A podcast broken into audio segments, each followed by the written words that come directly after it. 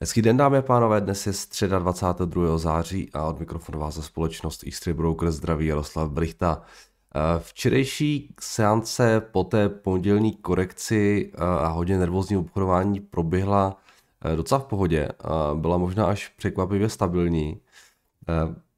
Vidíte, že v Americe ty indexy v podstatě se držely bez nějaké větší změny. V Evropě nám dokonce i docela pěkně rostly o nějakého jeden, o nějaké 1 až 1,5%.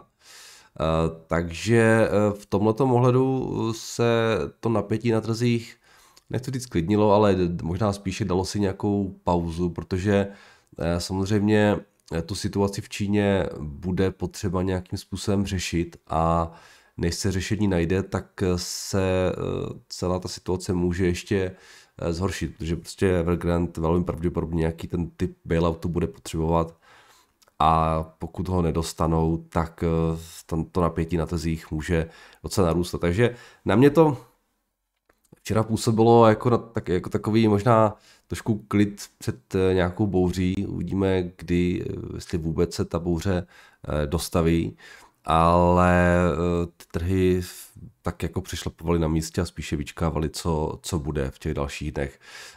Co se týče to Evergrande, tak včera teda šéf a majitel Evergrande eh, řekl, že očekává, že se developer dostane brzy eh, ze své zatím, to nazval nejtemnější chvíle a slíbil, že všechny domy, které si lidi zaplatí, tak budou postaveny a předány. Jo, v překonání téhle těžké chvíle pak teda podle jeho vyjádření má pomoct hlavně tvrdá práce zaměstnanců, jejich týmový duch a to, že si nikdy nepřipustí porážku. Takže tím bych celou tuhle tu epizodu asi uzavřel a všichni můžou být klidní. Není důvod panikařit.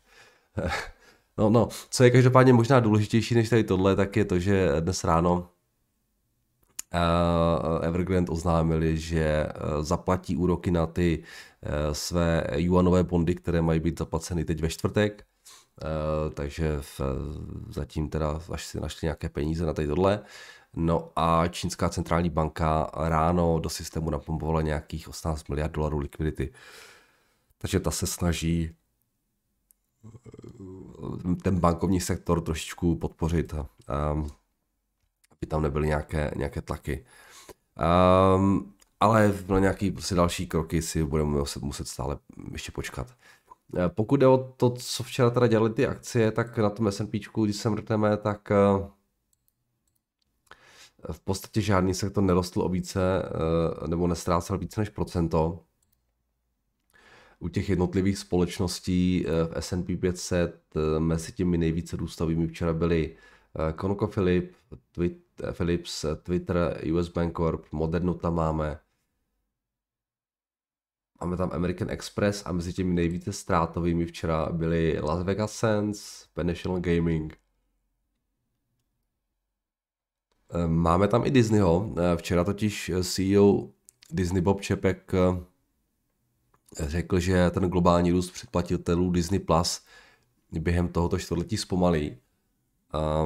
Podle něho za to mohou údajně problémy s produkcí, která má kvůli covidu výpadky. A Čepek očekává růst předplatitelů v tomto čtvrtletí o nějaký nízký single digit milion, takže jeden, dva, 3 miliony nových subscriberů, uvidíme, eh, jak to ve finále bude. Ty akce Disney na to nereagovaly úplně pozitivně a včera se propadly o eh, více než 4%. Takže máme tam ještě Activision Blizzard, máme tam WinResort, Carrier, Discovery tam máme, General Electric a další společnosti. Takže tolik. Když se podíváme na bondy, tak včera ta situace tady byla úplně v pohodě, tady se žádné větší akce neodehrávaly. A co ten VIX? Ten VIX nám lehce klesl, ale zůstává teda na zvýšených úrovních kolem těch 24 zhruba bodů. No, já ke včerejšku v podstatě žádné další věci nemám. Včera ta sánce na to, jak teď ten trh je napjatý, tak byla hodně nezajímavá, protože opravdu příliš nových fundamentů nepřicházelo. Takže se pojďme rovnou podívat na to, co nám dělali uh, měny a další trhy. Tohle je teda euro-dolar, tady žádné velké změny nenastaly. Momentálně 1,17 dolarů za euro. Libra se nám včera taky držela a tohle je Japonec. Byl trošku volatilní, ale nakonec 109,50. Kanaďan i po těch volbách eh, se drží um, nějakých 1,27,90, Australan stabilní, Novozelanděn stabilní, takže většina těch měn taky včera byla docela eh, v pohodě. Je teda moc nerozdíl ani ta pondělní sance, takže tady žádné velké změny nemáme. A zlato 1776 trošku roste, stříbro taky o něco silnější 2276. Tady máme uh, ropu 71 dolarů a 20 centů. No, tohle jsou ty indexy teda. Takhle se to včera hezky odrazilo, ale pak jsme se zase rychle vraceli zpátky. Bitcoin pokračuje v oslabování, už jsme po 42, 42 tisíci dolary. A Ethereum se na, tom, na, na, té, na té vlně veze taky, takže 2850. Nadgas taky trošku klesá 4,8 dolarů. Takže tolik eh, k tomu včerejšku. No a co se dneška týká, tak samozřejmě eh, Čína se bude řešit, ale společně s ní se bude řešit taky Fed, protože dnes tam máme teda zasedání americké centrální banky, a která eh, je to jedno z těch důležitějších zasedání, protože společně s tím pravidelným komentářem nabídne taky ten svůj dot chart. To je ten graf, který naznačuje, kde by měly být sazby koncem těch jednotlivých let a potom tam budou také nové ekonomické projekce, takže trh se domnívá právě protože budou ty nové projekce, že by mohl Fed přijít s nějakým tím plánem na utahování té měnové politiky, respektive omezení nákupu dluhopisů, ten, ten, ten, tapering. A tady na Bloombergu jsem narazil na tenhle ten zajímavý grafik, kde teda byli dotazováni analytici, kdyby měl podle nich začít ten tapering a Vypadá to na listopad, to znamená, že by teď v září měl FED oznámit, že v listopadu začne eh, s tím utahováním eh, kvantitativního uvolňování. Takže 67% eh, očekává listopad, 21% počítá s prosincem. Ve prospěch toho prosince hovoří ty slabší data z amerického trhu práce, které byla jako minule zveřejněna, plus ta nervozita na finanční trzích okolo. Takže vidíme, jestli se tam třeba jo, ta, ta šance na to, že to bude v prosinci v těch posledních týdnech vzrostla určitě. Díky makru, i díky, i díky možná částečně tomu, co se teď děje v té Číně. A příští rok počítá jenom 4% analytiků, takže takže vypadá to na ten, na ten listopad nebo prosinec, že, že by teď měl Fed něco, něco začít oznamovat. Takže tohle bude docela zajímavé. Samozřejmě vedle toho taperingu nás bude zajímat taky to, jestli to bude vůbec nějak konkrétní. Jo. Oni možná jenom řeknou, že začnou, ale ani nebudou konkrétní, že až, až třeba v tom eh, listopadu budou tady nějaké pevné pravidla. Takže to bude taky zajímavé sledovat a potom samozřejmě bude na ten, na ten dot chart, na to, jak nám bude FED signalizovat tu ochotu zvyšovat úrokové sazby v těch nadcházejících letech. Takže eh, FED je určitě dnes nejzajímavějším fundamentem, jestli teda nedorazí zase něco z Číny. A jinak eh, Samozřejmě máme tam to, to zasedání, máme tam ty, eh, ty projekce a ve 20 hodin a 30 minut ještě potom bude mluvit šéf americké centrální banky eh, Jerome Powell. Tak pohled na eh, dnešní futures.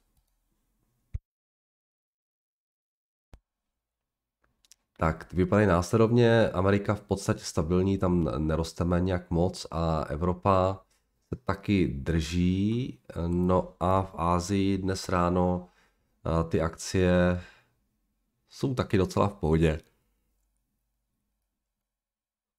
Nikkei nám sice klesá o 6 desetin, ale Hang Seng nám o půl procenta. Ne, pardon, to je ještě včerejšek, jasně. Takže by byly dneska akcie. By se dneska neobchodovalo v Hongkongu.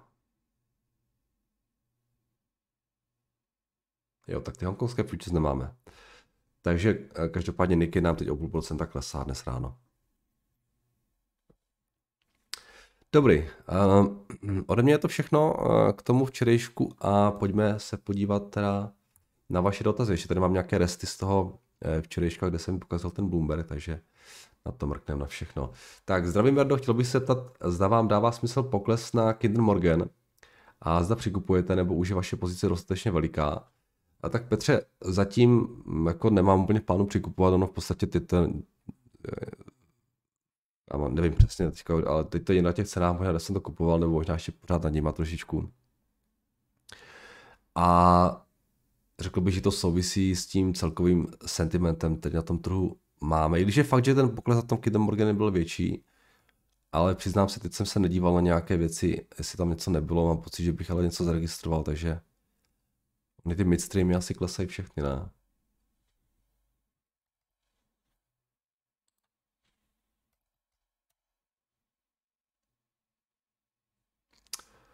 No, trošku to vyklesalo. Víte co, ale to je taková akcie, kde uh, ono asi, že od, od toho se nedá očekávat nějaká, prostě nějaký velký pohyb, tam je to hodně o té dividendě, nějaká ta cena v rozmezí těch, já nevím, 15, 20 je asi něco, co je v pořádku pro ně, řekněme. A nevím, nevím, proč to teďka klesá, nedíval jsem se. Máme tam nějaké zprávy? Nemáme. A nepřikupoval. Tak dobrý den, Nardo, co vás prosím přimělo změnit názor na Palantir? Palantir. Měl jsem pocit, že jste, mu, že jste se mu vyhýbal, protože je hodně drahý, což je pořád. Objevil se nějaký nový fundament. Tak eh, neobjevil a já se mu taky pořád vyhýbám. já, já, jsem, já, ho, já ho nemám nakoupený, já nemám portfoliu. Jenom jsem si říkal, že kdyby, kdyby fakt přišla nějaká větší korekce, eh, kdyby tam byly nějaké, nějaká korekce v řádu, řekněme desítek procent, tak eh, bych bych se po nich díval, ale protože mám ten názor, že je to jako velmi zajímavá společnost, ale právě ta cena je věc, která mě prostě brání v tom nějak, nějak to přikupovat, protože, nebo nakupovat vůbec, protože jako nechci za to úplně platit, to je snad 50 násobek tržeb. To je, to je docela dost. Tak zdravím, Jardo, mám jen stručný dotaz. Eh, v čem je háček u Samsungu? Jsou cirka 25% dole, což mi přijde jako docela dost na takový kolos. PS velké díky za komentáře. Um, to je dobrá otázka. Já Samsung asi, já Samsung zase až tak moc nasleduju. Co jsem tak zachytil, tak oni se teďka nějak hodně stahují z Číny, mám pocit. Je tam zavírají nějaké fabriky. Ale že by tady byla nějaká velká korekce, to asi úplně říct nemůžeme. Tak ono, spousta těch akcí, co vystoupala, trošku korigují, ale když se podíváte, mám pocit, že to, co tam třeba dělají ty Nvidia a tak dále. No tak tady zrovna to není ten případ. AMD.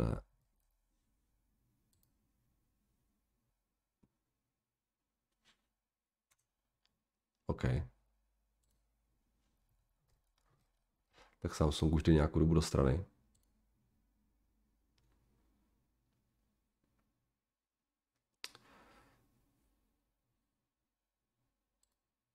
Co zajímavého tady?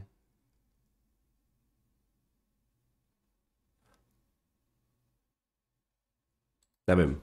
Jo, nevím proč klesl tady o tady tohle. Mám poslední dat, nějaký zprávy na Bloombergu tady až z prosince.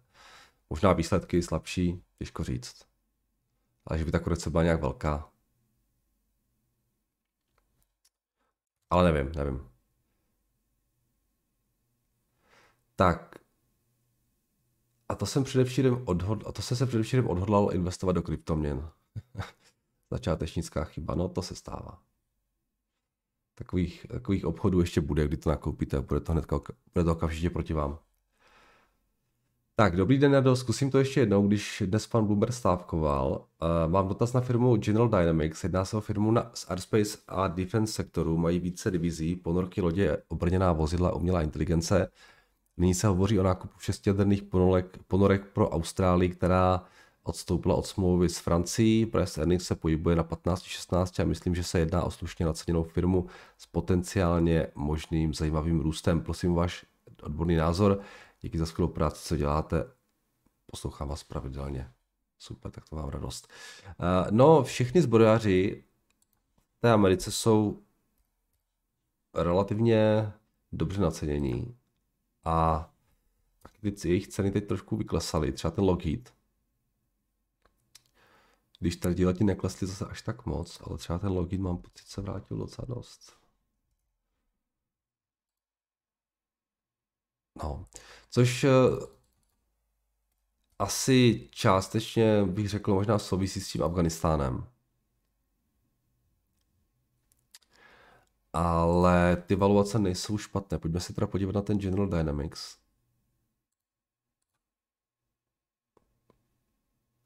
Ty mají 53 miliard market cap, revenue nějaký 38,5 a net income nějakých 3,2 s tím, že to free cash flow plus minus tak nějak bude odpovídat tomu net income. Takže se v podstatě prodávají, jak píšete, no, na nějakých, kolik to je teda, 16, 15 price earnings.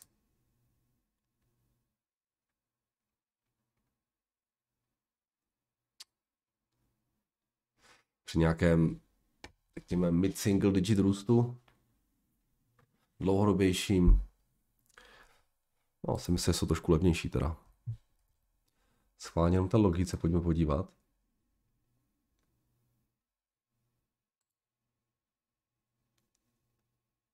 Ten nejlevnější, ten je nějaký 10, 13, 11.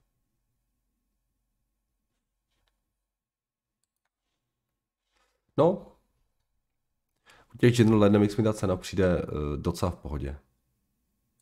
Ani drahá, ani levná. Možná spíš ani levná, lehce dražší. jo, ale jinak, co k tomu říct, to je prostě z, z té kvalitní biznis, zakázky mají velmi pravděpodobně jisté, teď jak začínají ty vztahy mezi USA a Čínou docela zhoršovat, tak eh, cokoliv, co má společného něco s mořem, vzhledem tomu, že to největší ohnisko bude asi Jihočínské moře do dalších let, tak eh, asi má o nějaké zakázky postaráno do budoucna v Americe. Jo, dluh 15 miliard, docela v pohodě. Tak jdeme dál. Pěkný den, mám akcie Realty Income přes FIO. Objevila, objevila se mi položka Refundable US Fed Tax Reclassified by, reclassified by User. Nějaké ceny mi to připísali na účet, co to znamená. Ha, já nevím. Politrofia. Tak dobrý den, Jardo, můžete se podívat, prosím, co říká Bloomberg na čísla společnosti Seagate, největší výrobce pevných disků různého typu. Určitě znáte, čísla za poslední rok asi nejsou špatná, teď price earnings okolo 15, konkurent Western Digital je nyní o něco dražší. Tak můžeme se podívat, co se tam děje. Seagate Technology 18 miliard market cap, 10 miliard tržby, 22 miliardy net income. Vypadá to, že všechno stabilní, nerostou, ale ty tržby plus ty zisky si tak nějak, řekněme, drží. Jo, free cash flow taky. No, price earnings bude na nějakých, kolika, 17, 16. Teď nějakých 15,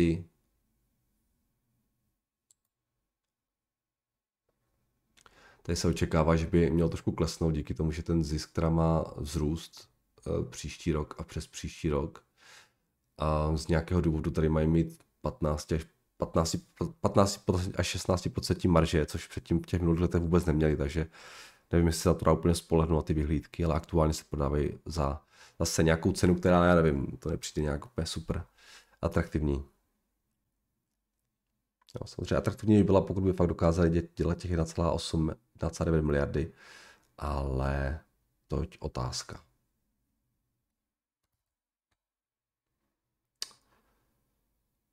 Tak, dobré ráno všem. 21. září CEO Uber v televizi oznámil, že čeká třetí kvartál v řadě černých čísel. Eh, jak se díváte na valuace, máte na radaru? První, na první pohled se to zdá jako jedna z firm budoucnosti, sice čelí silnému tlaku na platy a regulaci, přesto nabírají nové řidiče a zdá se, že přechází do zisku o dost dřív, než se čekalo. Eh, Uber jsme tady už dlouho neměli. Uber to je teda jako zajímavá firma, která prodělala peněz, že až to pěkné není. Když se podíváte jenom na ten na ty ztráty v těch minulých letech Uberu, tak eh, to máte téma 3 miliardy, 4,8, 8,5, 2,6, 3,8, 3,2. tak dále a tak dále. To jako je kvalitka. To bude už nějak jako, nějaký 20, přes 20 miliard prodělali. Market cap mají 83 miliardy. Uh, já nevím, no, já, já si říkám, že ten biznis je takový zvláštní trošku. Úplně se jim nedaří moc vydělávat už dlouhou dobu na to, jak jsou etablovaní ve světě. Teď teda už aspoň neprodělávají, což je jako fajn. Tohle není úplně ty biznis, do kterého já bych investoval.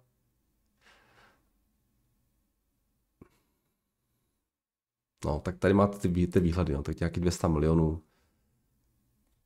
Až v roce 2023 se očekává, že by měli mít 1,6 miliardy, ale to je zase všechno prostě totálně ve hvězdách. Pak teda už se dám do konci do 2024 výhled, by měli vydělávat 3,8 miliardy podle názoru trhu, ale teda přiznám se, eh, na tohle bych se úplně nespolehal. No.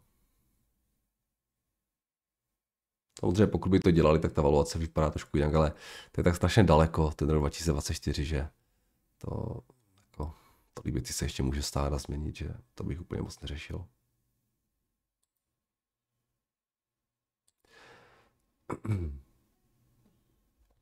Tak pojďme dál. Eh, proč máte pocit, že Fed bude spěchat s utahováním? Poslední čísla jsou snižující se inflace a trh práce zaostává za očekáváním. Eh, po roce 2008 zůstaly efektivní sazby nízko až do 2015. Teď se to musí stihnout do konce roku 2021. Proč teď, když inflační čísla zpomalují? Eh, navíc Fed si pamatuje, jak to jeho dobrodružství s utahováním dopadlo posledně a jak dlouho vydrželo.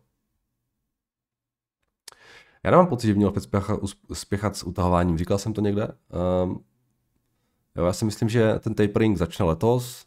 Hm, samozřejmě je otázka, jak moc uh, velký bude. Ona vždycky může říct, že budou nakupovat jenom o, já nevím, 5 miliard dolarů měsíčně a, a prostě máme tapering, ale který v podstatě vůbec nic neznamená. Eh, jediný, co je trošku problém, je ta inflace. No, tak uh, samozřejmě pokud by inflace rostla uh, rychleji, respektive nespomalovala tak rychle, jak se očekává, třeba díky tomu shelteru, díky té složky, složce shelteru, tak to může být prostě určitá věc, která může třeba řadu těch lidí si motivovat tomu, aby chtěli signalizovat to, to zvyšování sazeb dříve, ale, ale to uvidíme až prostě do budoucna. Jo. Zatím, zatím ten koncenzus je takový, že já nevím, ty sazby mají zvyšovat někdy v tom roce 2022, 20, no 2023 možná. Takže nemám pocit, že by měl Fed nějak spěchat s utahováním, ale trošku vidle mu do toho může hodit ta inflace.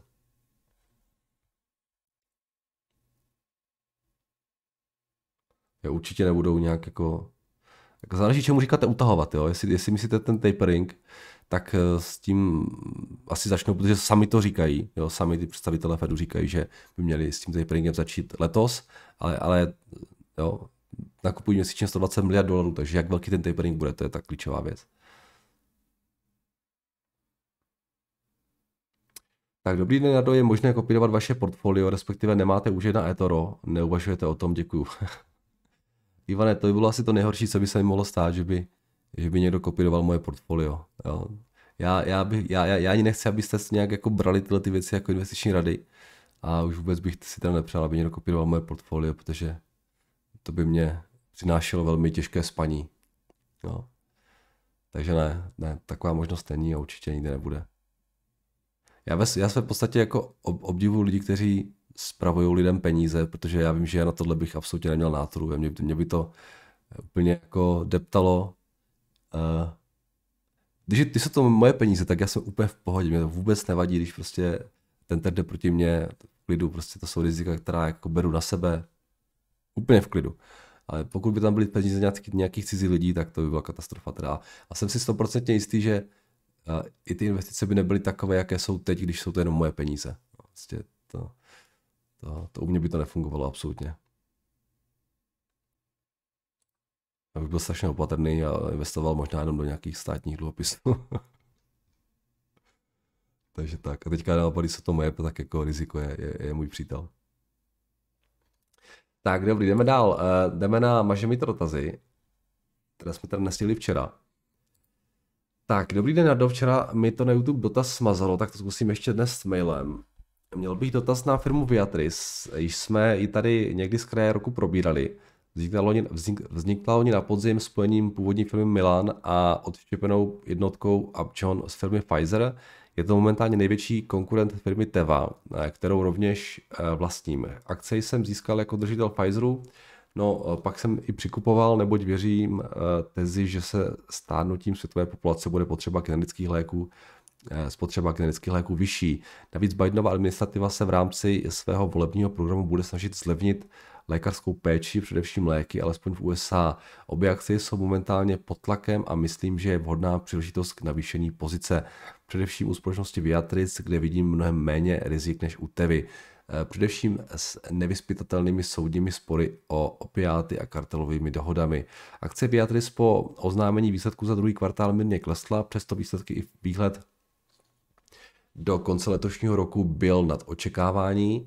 Pokles byl ale způsoben spíše momentálním celkovým sentimentem na trhu. Jinak co považuji za asi nejdůležitější je to, že managementu se zatím daří plnit, co slíbil.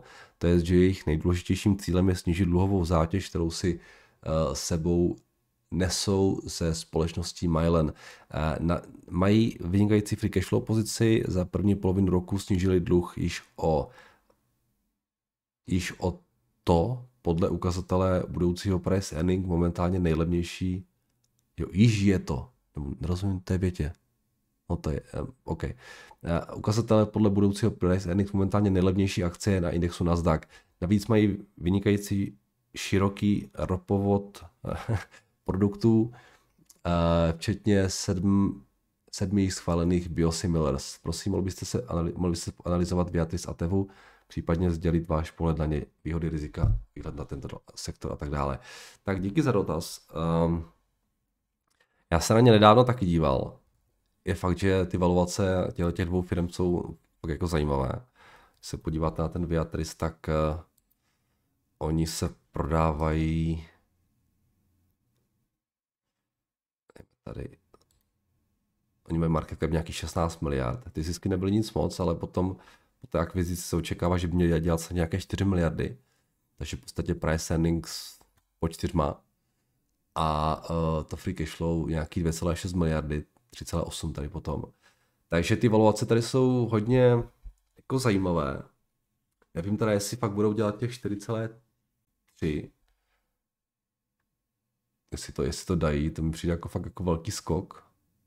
Vzhledem tomu, že ty tržby narostly nějakých 11,9 by měli na 17,7 a při těch 12 v podstatě dělali jenom miliardu net income.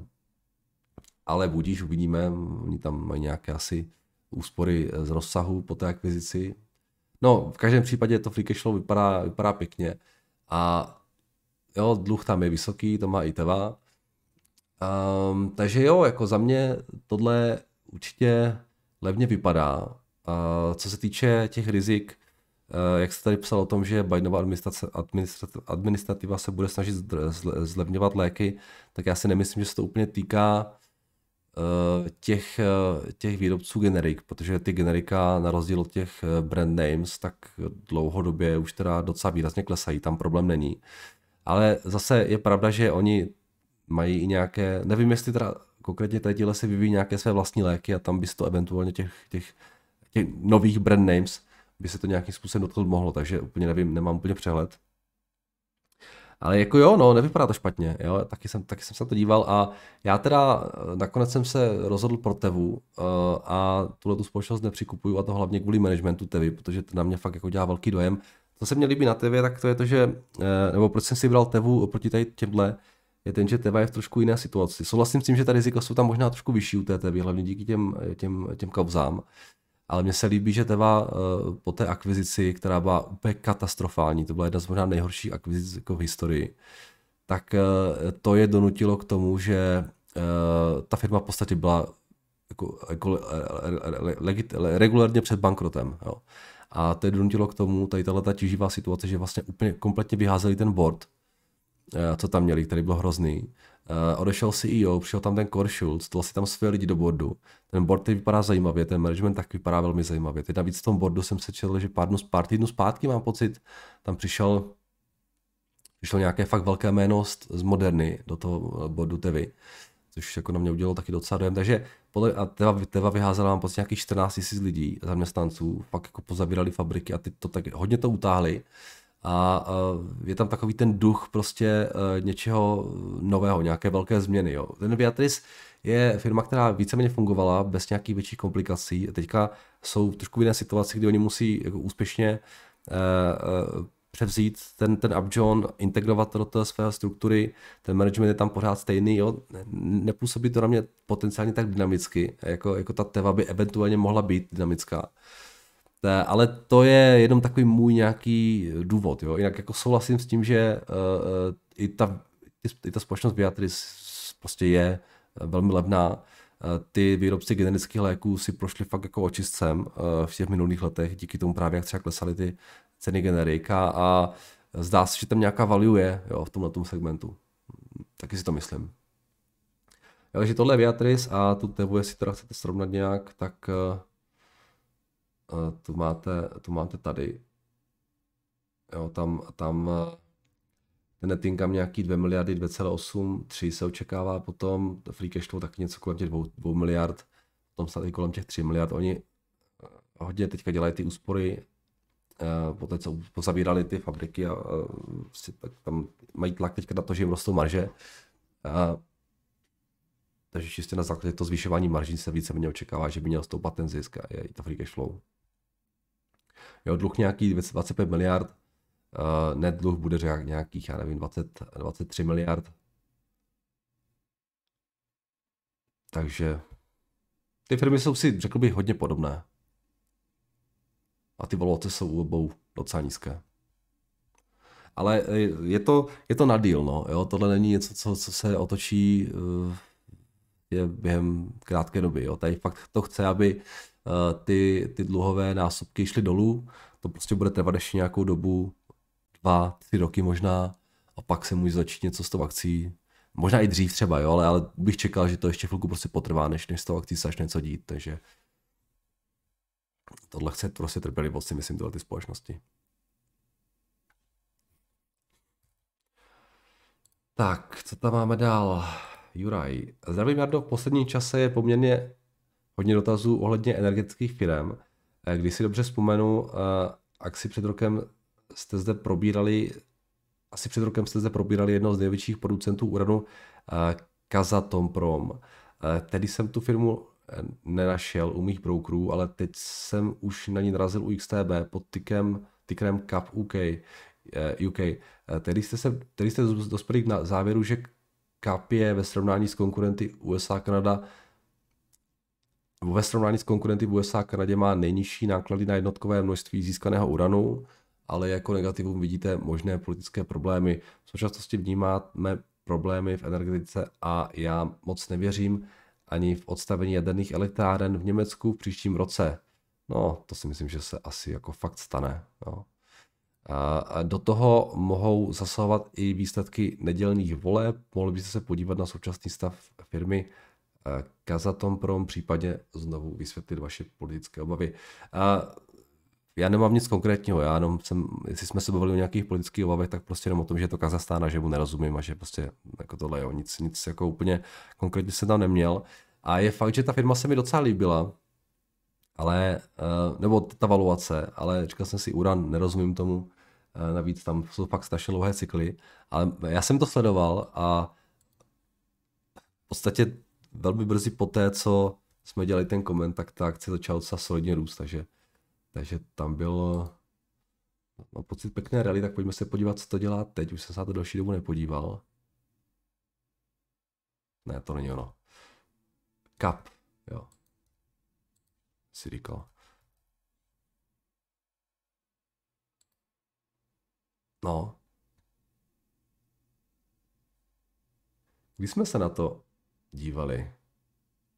To bylo, mám pocit, tady někde na těch 13, 14.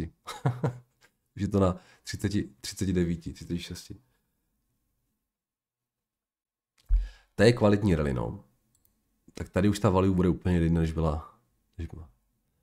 A pocit, fakt jsme se na to dívali těsně před tím, před tím růstem.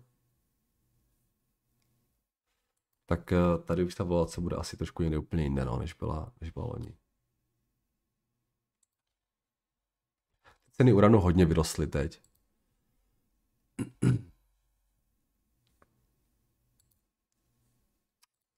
Takže, ale no tak. To samozřejmě těm akcím dost pomohlo.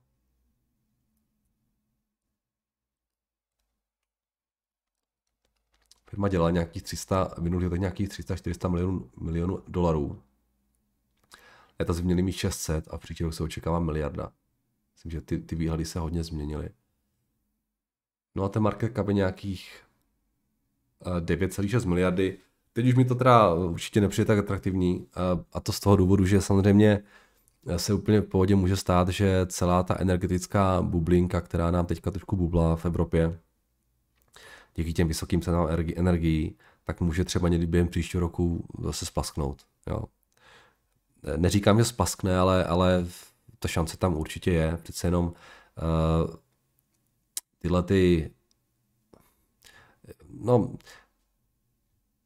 tyhle ty problémy, které momentálně máme, jsou hodně tažený počasím, to ne, že bys, a, a těma, těma spekulacemi na, na těch emisních povolenkách, jo. Uh, to se může klidně všechno změnit příští rok. Takže mě už teď úplně jako ty, uh, ty energie nepřijdou atraktivní, i když samozřejmě je pravda, že třeba pokud ty bude tuhá zima, můžou být, můžou, ještě mnohem víc, jo, to je fakt. Jo. Jenom, jenom už mi přijde, že je trošku pozdě, no, těch typů společností. tak uvidíme, třeba to, teď se za rok a třeba to udělá další, další čtyřnásobek během té doby, nebo třinásobek, nebo kolik.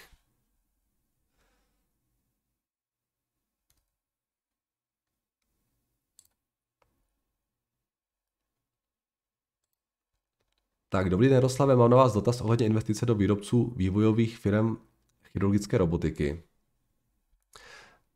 Uh, nejvě, největším světovým hráčem na tomto medtech trhu je nějakou dobu americká firma Intuitive Surgical. Eh, její tržní kapitalizace cirka 100 miliard euro. Růst ceny akcie v roce 2016 z nějakých 90 uh, na 790 až 800 euro za akci. Hm, to je pěkný. Růst obratu z nějakých 1,97 na 2,76 miliard euro. A dalšími hráči v tomto trhu USA jsou velké firmy, jako je Accuracy, Striker, Globus Medical, Orthogrid Systems nebo Auris Health. V Kanadě jde například o firmy, ok, tam mám nějaké další společnosti, tady máme nějaké Číny, Číně, Británii, Německu a ve Švýcarsku, si tak přečtěte. Má tento medtech ještě zdravý potenciál růst, nebo se jedná už o bublinu na tomto trhu? Vzniká totiž spousty nových robotických startupů, USA, Izrael a podobně a je taky hodně živo v oblasti M&A na americkém trhu. A myslím si, že vývoj a výroba těchto robotů musí být náročná na high-end mikročipy, hliník, měď, ušlechtilou ocel pro robotická ramena. Můžete se prosím podívat do Bloombergu. OK, můžu, Tome, díky za zajímavý dotaz. Já teda jsem se na tyhle ty společnosti nikdy nedíval. Vůbec nevím, že tam byl takový, takový brutální růst. Uh, intuitive Surgical říkáte. Eh, na tu vaši otázku vám neodpovím, jo. Já, ten, já se v tom sektoru vůbec nevyznám, takže nevím, jak moc můžou dál růst, jak moc ten sektor bude kon, konzolidovat. Jediné, co můžu se podívat na, ten, na ty čísla tady té společnosti. Určitě zajímavý segment, ale nemám absolutně tucha o tom, jaká je tam dynamika v rámci té konkurence, co, co, se, tam, co se tam odehrává. Jo, tady máte ty výsledky, ty čísla teda. Ten růst je tam pěkný, to, je, to ano, ale teda ta valuace vypadá docela, docela, docela štědrá, no. no očekává se, že bys třeba mohl dělat příští rok nějaký 2 miliardy, 2 miliardy uh, dolarů, což by pořád byl nějaký 60, 60 násobek price earnings pro firmu, která roste o 15-20% meziročně není úplně málo. No. Ale to je hold u všech společností dnes, které rostou, takže trh je prostě drahý. Ale zajímavý segment, bohužel já o něm, já o něm nic nevím, já jsem se o něm nikdy, o něm nikdy nezabýval, takže vy o něm víte určitě víc než já.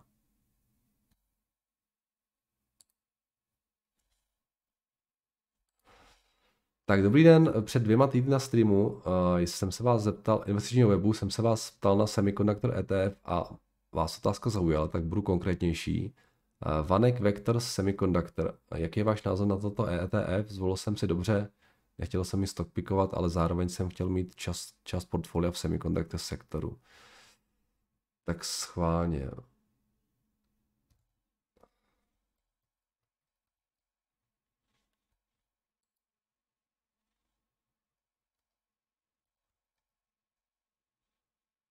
To bude asi tady tohle, ne?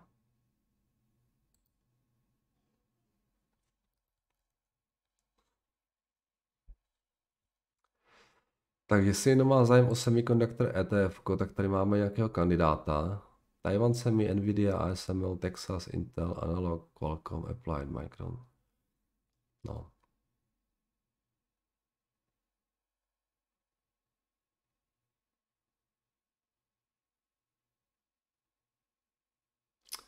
Zajímavé, že tam není AMD. Aspoň tady v těch největších. Jo, tady ho mají. Jo, tak tam je všechno, všechno asi, co by tam mělo být, takhle. Takže asi dobrý. Ukažte, co to dělá.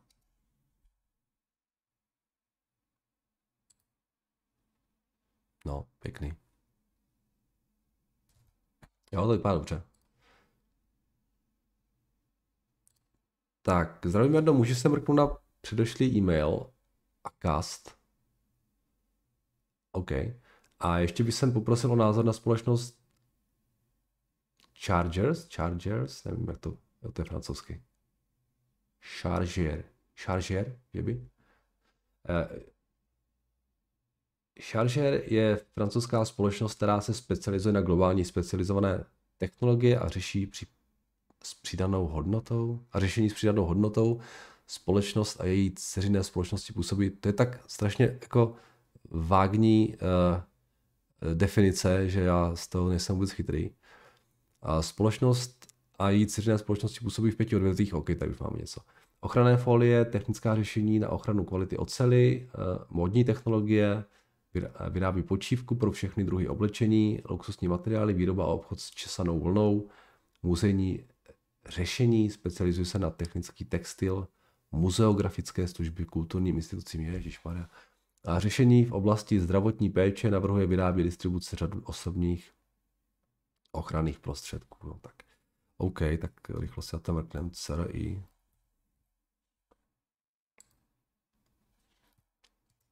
Společnost neznám.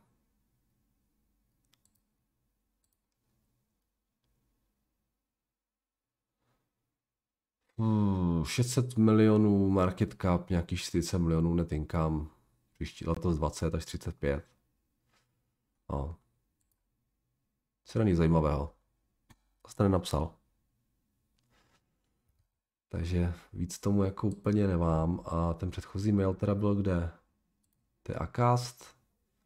Společnost Acast byla založena v roce 2014 a je jednou z nejvýznamnějších platform podcastů a průkopníkem v otevřeném, otevřeném ekosystému podcastů, který spojuje všechny zainteresované stránky oblasti podcastů do jedné společnosti. OK, tak nějaká podcastová infrastruktura, řekněme. A že by to byla jedna z nejvýznamnějších podcastových platform, to nevím, teda já jsem o ještě neslyšel, ale možná jsem divný. A cast říkáte. Stockholm.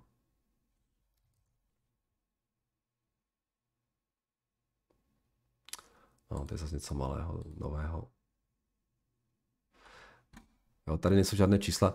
Musíte mi k těm firmám napsat něco zajímavějšího. Tohle jako je strašně jako uh, obecné, jo. to si myslím, že nikoho nezaujíme. Mě to nezaujímalo ani myslím si, že posluchače to moc nezajímá. Takže ty dotazy jako budu tak trošku brát letem světem. Tak a poslední dotaz od Jardy uh, Zikana tady máme zase po delší době. Tak dobrý den, Jardo. Dotaz na aktualizaci plné digitální banky z Norska, kom, Komplet Bank ASA, od roku 2014 na trhu měli, měl, měli, měli jsem nevím, co to znamená. Eh, velikostně eh, velmi podobná TF bance, zisk částečně vyšší a počet zaměstnanců 140. Jo, já si pamatuju. Jinak se jedná o moderní digitální banku, která původně začala své operace v Norsku a postupně se rozšířila do Švédska a Finska. First year, first year eh, na banka, která má příjmy... Jado. Musíte si po vždycky přečíst. Eh, banka, která má příjmy hlavně z půjček zákazníkům, ale snaží se být i point of sales pro internetové obchody. Oproti poslední aktualizaci z března banka propadla o 17% a je asi eh, spojeno s nerůstem na úrovni půjček. Banka je velmi zdravá a má prostor pro vyšší růst v daném segmentu. Management i stále uvádí, že má platný růst o 5 až 10% nicméně při možném EPS přes jednu norskou korunu na akci vidím i přesto prostor na případné navýšení ceny akcie a momentum, které by přišlo, kdyby se navýšil počet půjček v roce 2022 eh, v Německu. Další menší bonus je výplatní poměr první, první v historii. Ono vypadá, že já nevím číst, jo, ale to je to fakt spousta chyb. Eh, vypla, vyplacení dividend 0,42 NOK v dubnu, takže spíše na úrovni 30% z EBIT bude i po odečtení daně z dividend cirka 4,5%. Management drží 3% podíl, OK. Zajímalo by mě, jak moc se změnil výhled Bloombergu na následující dva roky i s ohledem na možné půjčky v Německu. Vím, že oproti té bance je to banka méně růstová, ale i po součast, i pro souč... Já do... Fakt, já jsem vám to říkal párkrát, fakt si to po sobě čtete. To se nedá prostě číst. Eh, je tato banka méně růstová, ale i pro, po současném price earnings cirka 6 mi přijde stále málo riziková na případnou nižší odměnu v následujících dvou letech. Uf, to bylo těžké tohle. OK, tak jdeme se na to podívat teda. Competitor, vidím.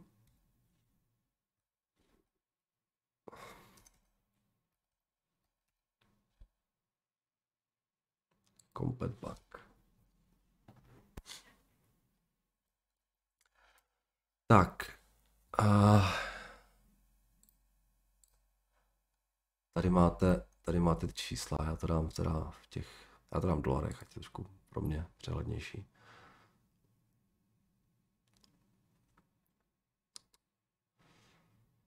Tady to máte, jestli vám to nějak pomůže. Um, jo, ten, ten růst tady není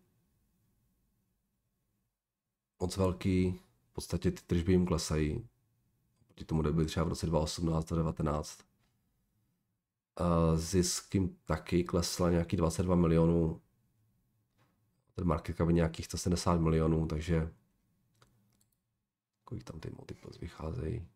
Nějaký 6, 7, 6, což pro banku, která není moc růstová, spíš ty tržby klesají a zisky, tak uh, přijde asi OK. No, nevím, jestli se to nějak tady jako ne, neoživí do budoucna, ale, ale jako tak na první pohled, přestože já te, vy, vy o té bance určitě více, víte více než já, a to na první pohled mě to moc úplně nezaujalo. No. Protože ten biznis zdá se trošku stagnuje. Nebo možná dokonce ještě klesá. Takže tak, tady máte nějakou aktualizaci, jak to schválně, jak ta čísla vypadala předtím 29, 28, 29 jsme na 27, 22, 25, takže trošku, to, trošku se to zhoršilo, ty výhledy. Dobrá, eh, to byl mám pocit poslední dotaz. Uh, ano, takže ode mě je to všechno a uh, budu se těšit opět zítra. Mějte se hezky a naslyšenou.